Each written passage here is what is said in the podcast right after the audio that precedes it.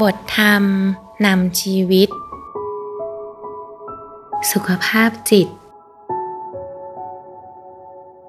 แต่ในทางธรรม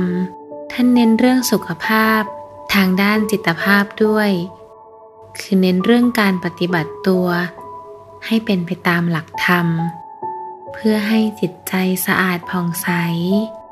เพื่อให้จิตใจเป็นอิสระ โปร่ง โล่ง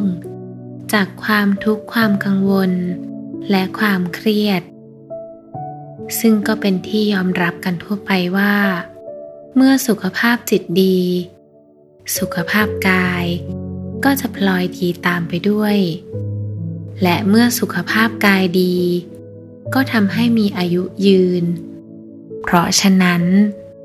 การทำให้จิตใจมีสุขภาพที่ดี ก็มีความจำเป็น ไม่น้อยไปกว่า การทำร่างกายให้มีสุขภาพที่ดี จากบทธรรมปาฐกถาเรื่อง ยาอายุวัฒนะ 11 พฤษภาคม 2546